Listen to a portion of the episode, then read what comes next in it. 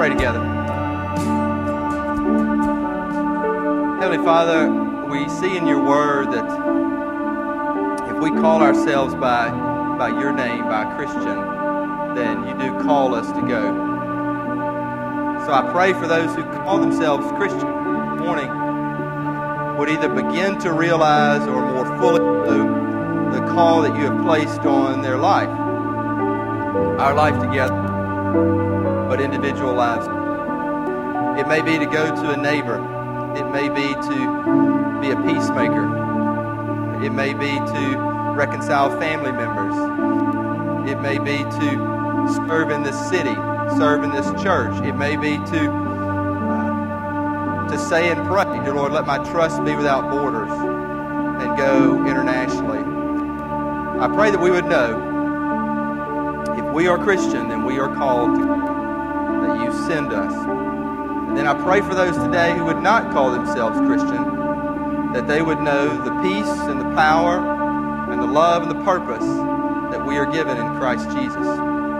That it is why we exist, to know your love and to be used for an eternal purpose, for individual lives, for cities, for the world. Show us that great purpose. Change our lives. Melt our hearts by your Spirit. Thank you. You can have a seat. And if you would turn to uh, Matthew 5, if you have your Bibles, and if you, uh, if you do not, there's a Bible uh, on the table in the back. You're welcome to borrow that, use that. Uh, you're actually uh, welcome to take those home. We will give away Bibles. Matthew 5, we are in the middle of a series that we call God Bless You, uh, a phrase that many of us use very often, but it's talking about the blessings that God gives. And we're asking the question uh, do you know those blessings? Do you have those blessings? Do you feel blessed? And even if you do not feel blessed uh, the way we as the world would talk about blessings, uh, perhaps material uh, or relational or in our family, do you still know the blessings that are offered to us in Christ Jesus. Uh, this series is also uh, explicitly, I mean, all sermons should be, but this is, is really about salvation, knowing the blessings that we have when we would call or claim to be saved. And this series is based on what we call the Beatitudes uh, in Scripture, which is the opening of the Sermon on the Mount. And today, I will be talking about a very specific blessing that is a very specific challenge for many of us, and that is how do we forgive? Uh, one of the biggest questions I'm asked as a pastor is, and I, I mean, I was asked it this week, how do I forgive uh, this person? How do I forgive, you know, blankety blank? How do I forgive uh, when, when they are not owning up to how they hurt me over and over again? Uh, how do I forgive uh, when they don't own up to their sin or when they uh, don't repent? What we like to, some words we like to use in the church. How can I forgive? But I'm getting ahead of myself. So let's just go to God's Word and we will end up talking about forgiveness and really how to forgive. Because that's something all of us, myself included, are challenged to do, but called to do as Christians. So, Matthew 5 verse 1 through 10, we're going to read today. Seeing the crowds, he, Jesus, went up on the mountain, and when he sat down, his disciples came to him. And he opened his mouth and taught them, saying, Blessed are the poor in spirit, for theirs is the kingdom of heaven. Blessed are those who mourn, for they shall be comforted. Blessed are the meek, for they shall inherit the earth. Blessed are those who hunger and thirst for righteousness, for they shall be satisfied. Blessed are the merciful, for they shall receive mercy.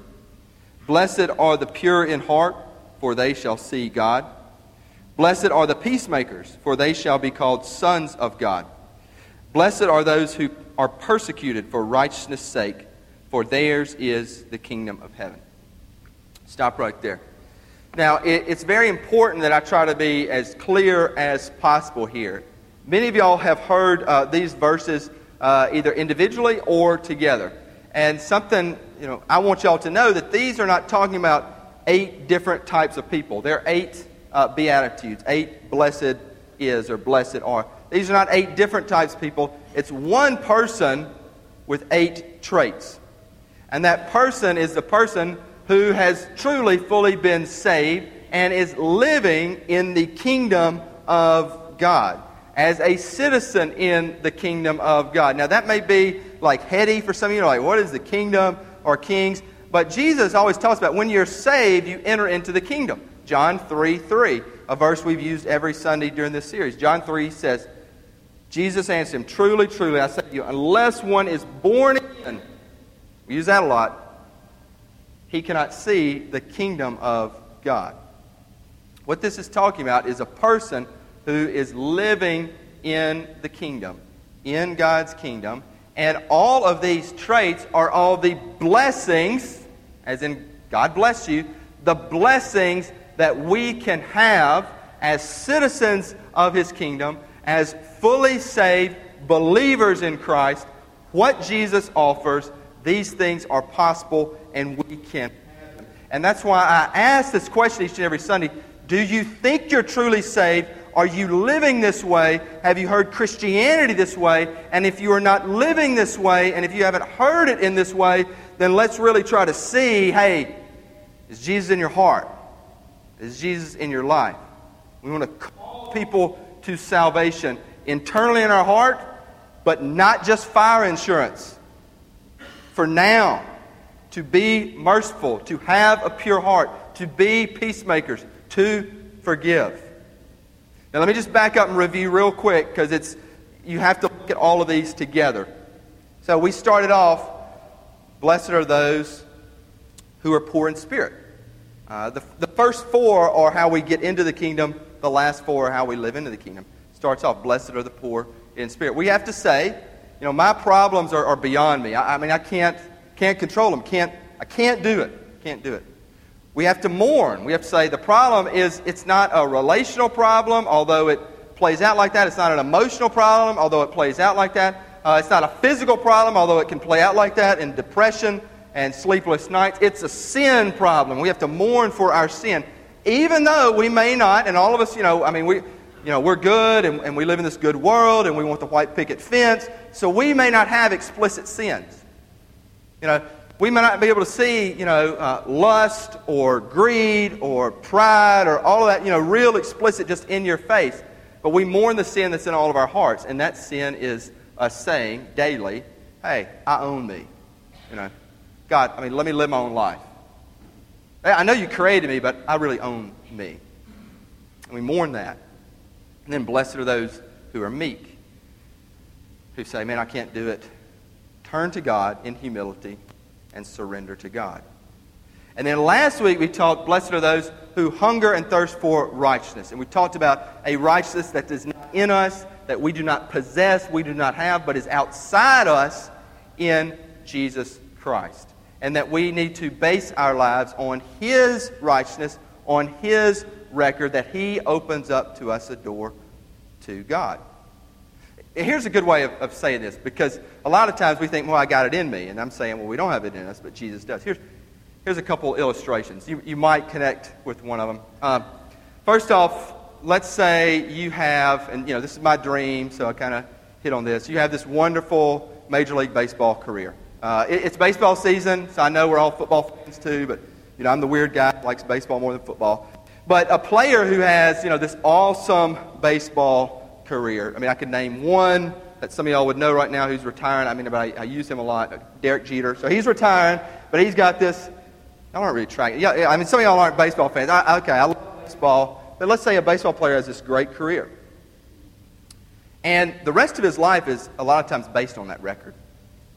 Because his record opens up doors for him, opens up business opportunities, uh, opens up relational opportunities, uh, for some players, it'll open up marriage opportunities. And it'll open up another marriage opportunity and another marriage opportunity. You know, you know how that goes for some. But it's all based on that record. Even, let's say they don't have a great record, but let's say somebody throws a perfect game and has the perfect record. The rest of his life, he can live off that record. People buying him meals, business relationships, endorsements, based on that record. And you could, look, we could throw some football play, you know, sports heroes, those that have the perfect record. Another type, though, let's say, uh, you know, I love history too, and love the World War II. So someone comes back a war hero. And I'll use uh, a family member. I have a great uncle, uh, Uncle Murray Coffey, who was there at D Day, went all the way through to Berlin. And the rest of his life, and I don't think he'd mind me saying this, a lot of his life was based on that military record in less than a year's time. That that, that record, surviving the Battle of the Bulge, uh, surviving D Day, going through, uh, gave him uh, business opportunities, uh, gave him further relational opportunities. And he would say, I mean, much of his life, a lot, as a lot of veterans of that war would, was based on that war record. Uh, some of you high school students that are here, if you want to get into college, college is, it's not just based on, hey, you're a good guy, it's based on your high school record. And for, if any of you are in college that are here today, to get a good job, uh, often it is based on your college record. So, how do we then open a door to God? Because some of us may, you know, we may have been taught, we may have been raised that, you know, God's like this, you know, God's just there, you know, kind of, in a lot of secular world, the world's, you know, it's just kind of the spiritual God there. And that's not what Christians believe. Christians believe we can't open that door, but that's why Jesus came to open the door to God and it's based on His record.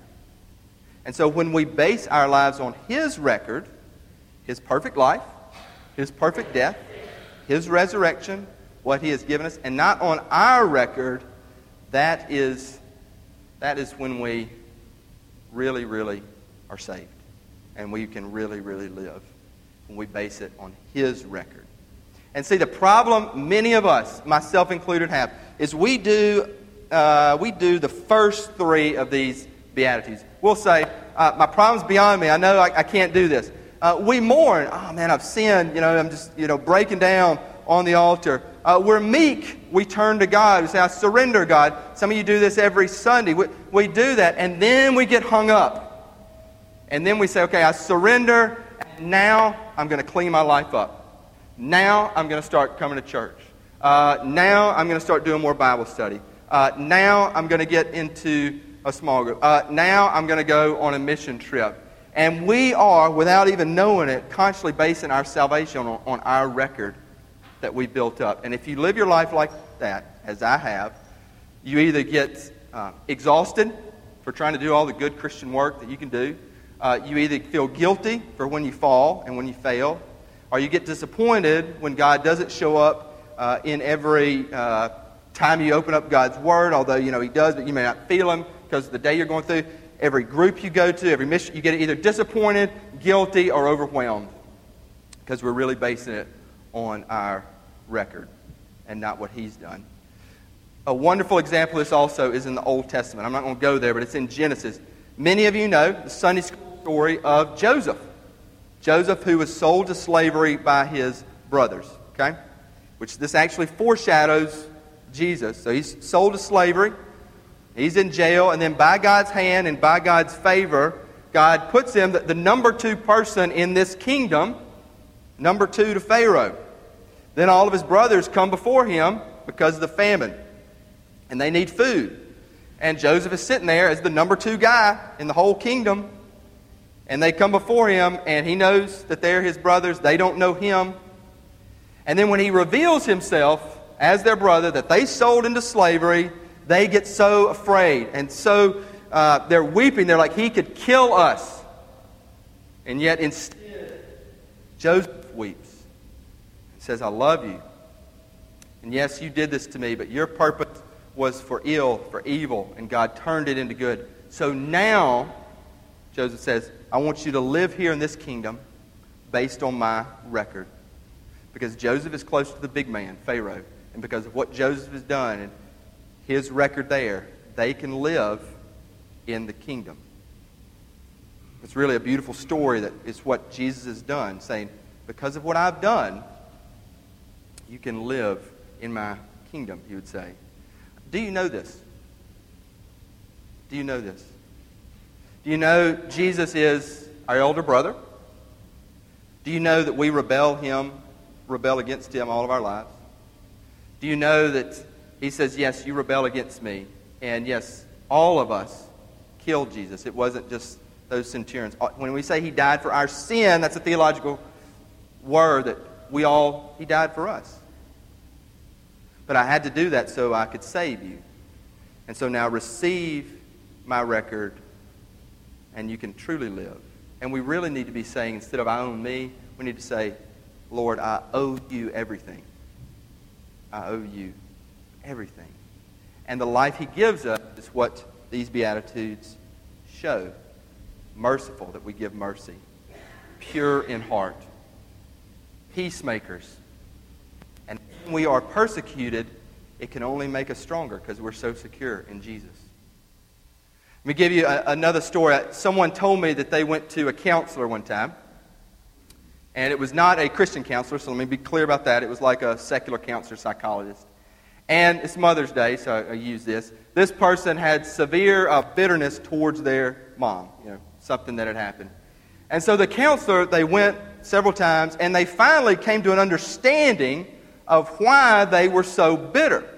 And then they asked the counselor, they said, How can I forgive her?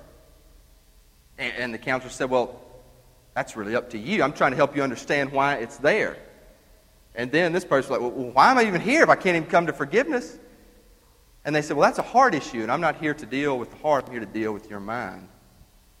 And so a lot of times we walk through life and we try to understand the why, the way things are, the way they are, instead of getting to the heart in how we forgive. This is about the heart. This is about how we can forgive.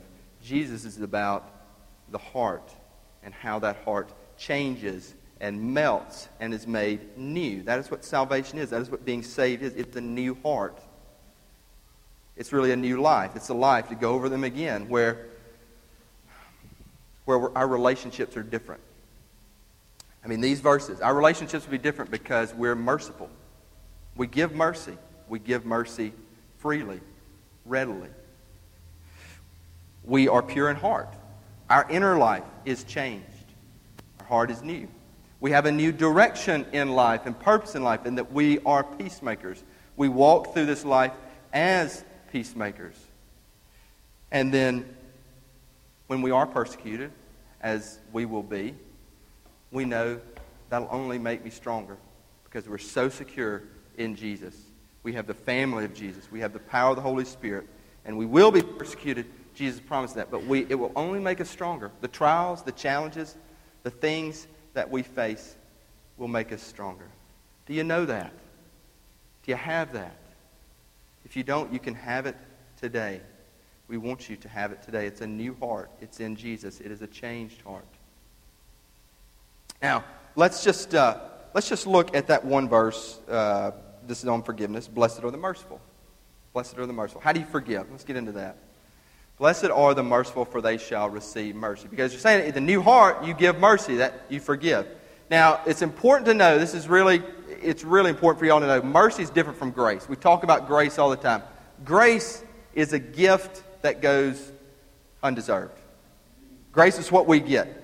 Grace is a gift that is not deserved. Mercy, though, is different. Mercy is you see someone suffering and you alleviate it even even at great cost to yourself. You see, mercy always entails a cost, it always entails absorbing a cost. For example, if some of y'all came and met with me in my office, and let's say you got so, you know, mad and frustrated at me. I mean, I don't want that to happen. Let's say you did, and you picked up the lamp in my office and just shattered it. Okay? I mean, just that's never happened. Okay? Come close. No, just kidding. It's never happened. But and I don't want that to happen. Let's shatter the lamp. And then I said, Look, I forgive you. Don't worry about it. You know, I got the lamp. I'll pay for it. I absorb that cost. When, when you give mercy, you absorb the cost for yourself, just as God absorbs the cost. Jesus absorbs the cost for us. You give mercy. So you can you can't have mercy without grace, but you can have grace without mercy. So mercy is you're alleviating and suffering, even at cost to yourself. There are two types of mercy in the Bible. Uh, one is forgiveness. We see this a couple places. There are going to be a few verses up on screen. Matthew 18. You don't have to go there, but Matthew 18, Jesus tells a parable of a king who has a servant who is in great debt, and the king forgives the servant, but then the servant goes and doesn't forgive others who owe him money. And Jesus says in the parable, Should not you have had mercy on your fellow servant as I had mercy on you? The king being God having mercy when, when we don't have mercy, that saying we should have mercy on one another. The other is Matthew 6, which is interesting, the end of the Lord's Prayer. The very end of the Lord's Prayer. And Jesus says, If you or if you forgive others their trespasses, your heavenly Father will also forgive you. But if you do not forgive others' trespasses, neither will your Father forgive yours. Big part of mercy is forgiveness, is forgiving others. The other one is, I would say, costly giving. You know, when it costs us something to give. Uh, a wonderful example is the parable of the Good Samaritan.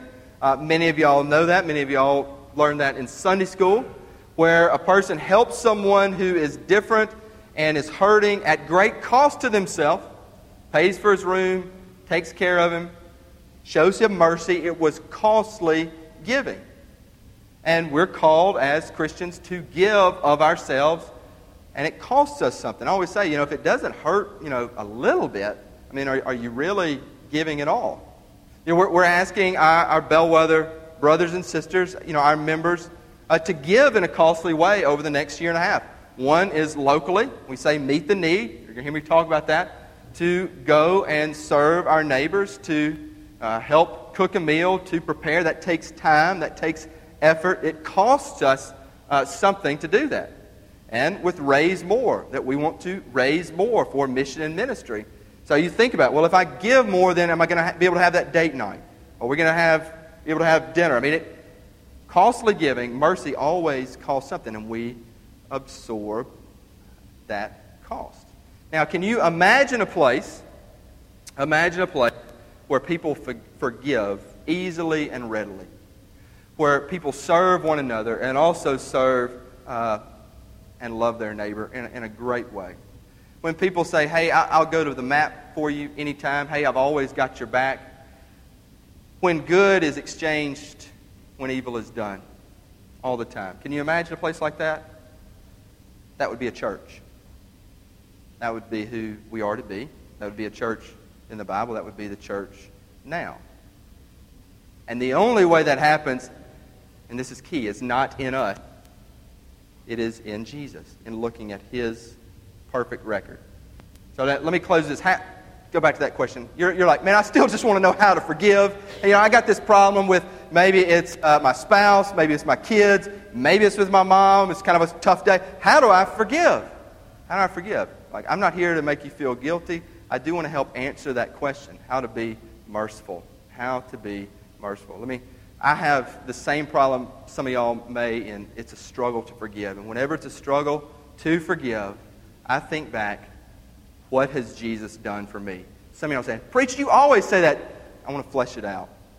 And again, it goes back, we can't do it on our own.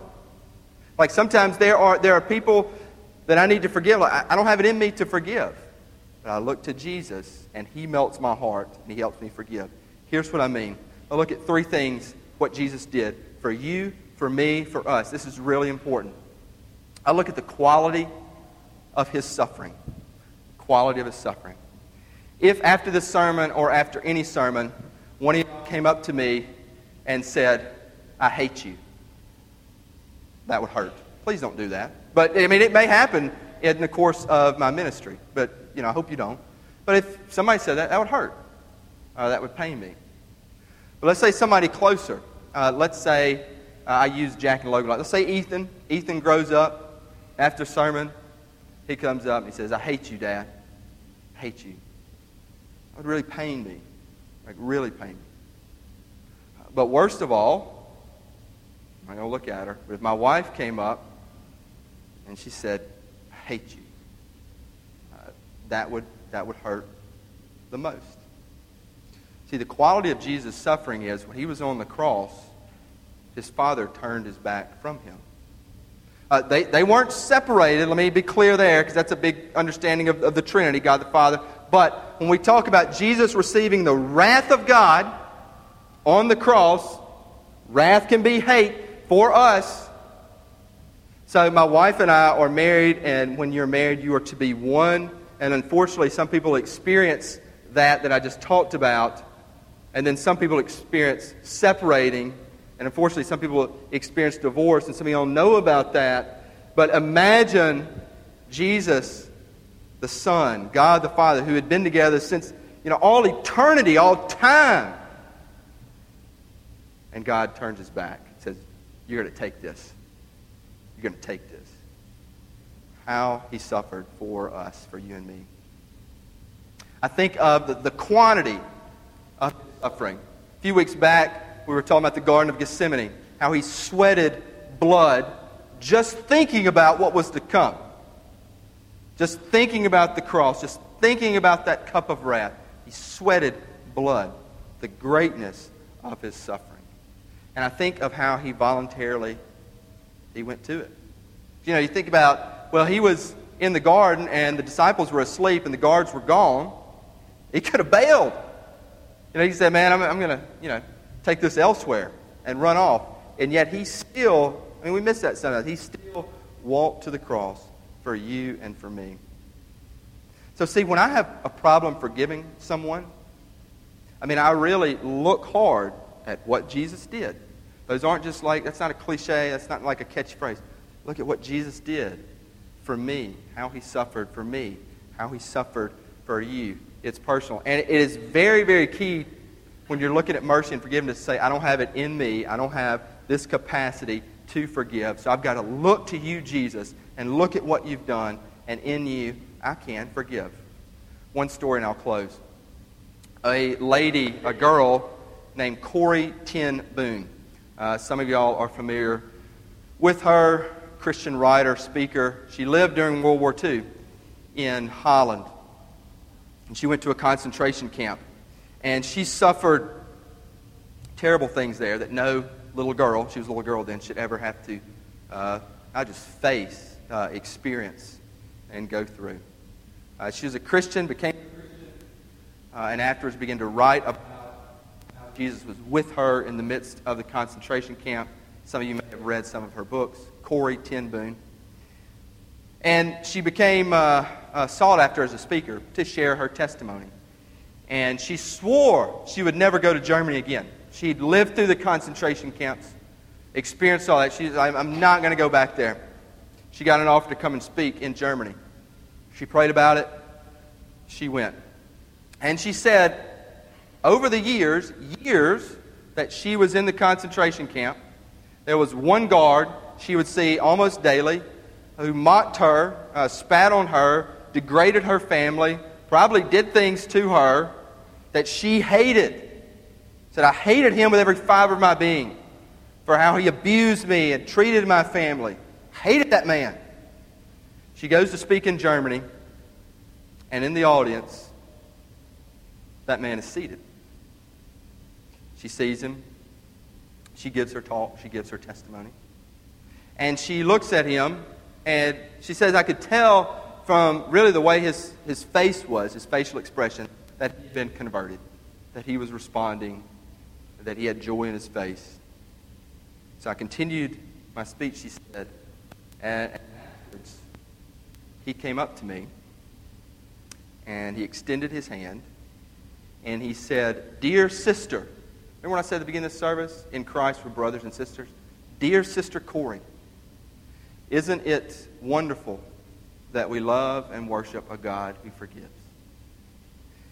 She said she thought in her mind, she said, God, there is nothing in me that can forgive this person. I hate this person still with every fiber of my being. Yet you can do anything, Father.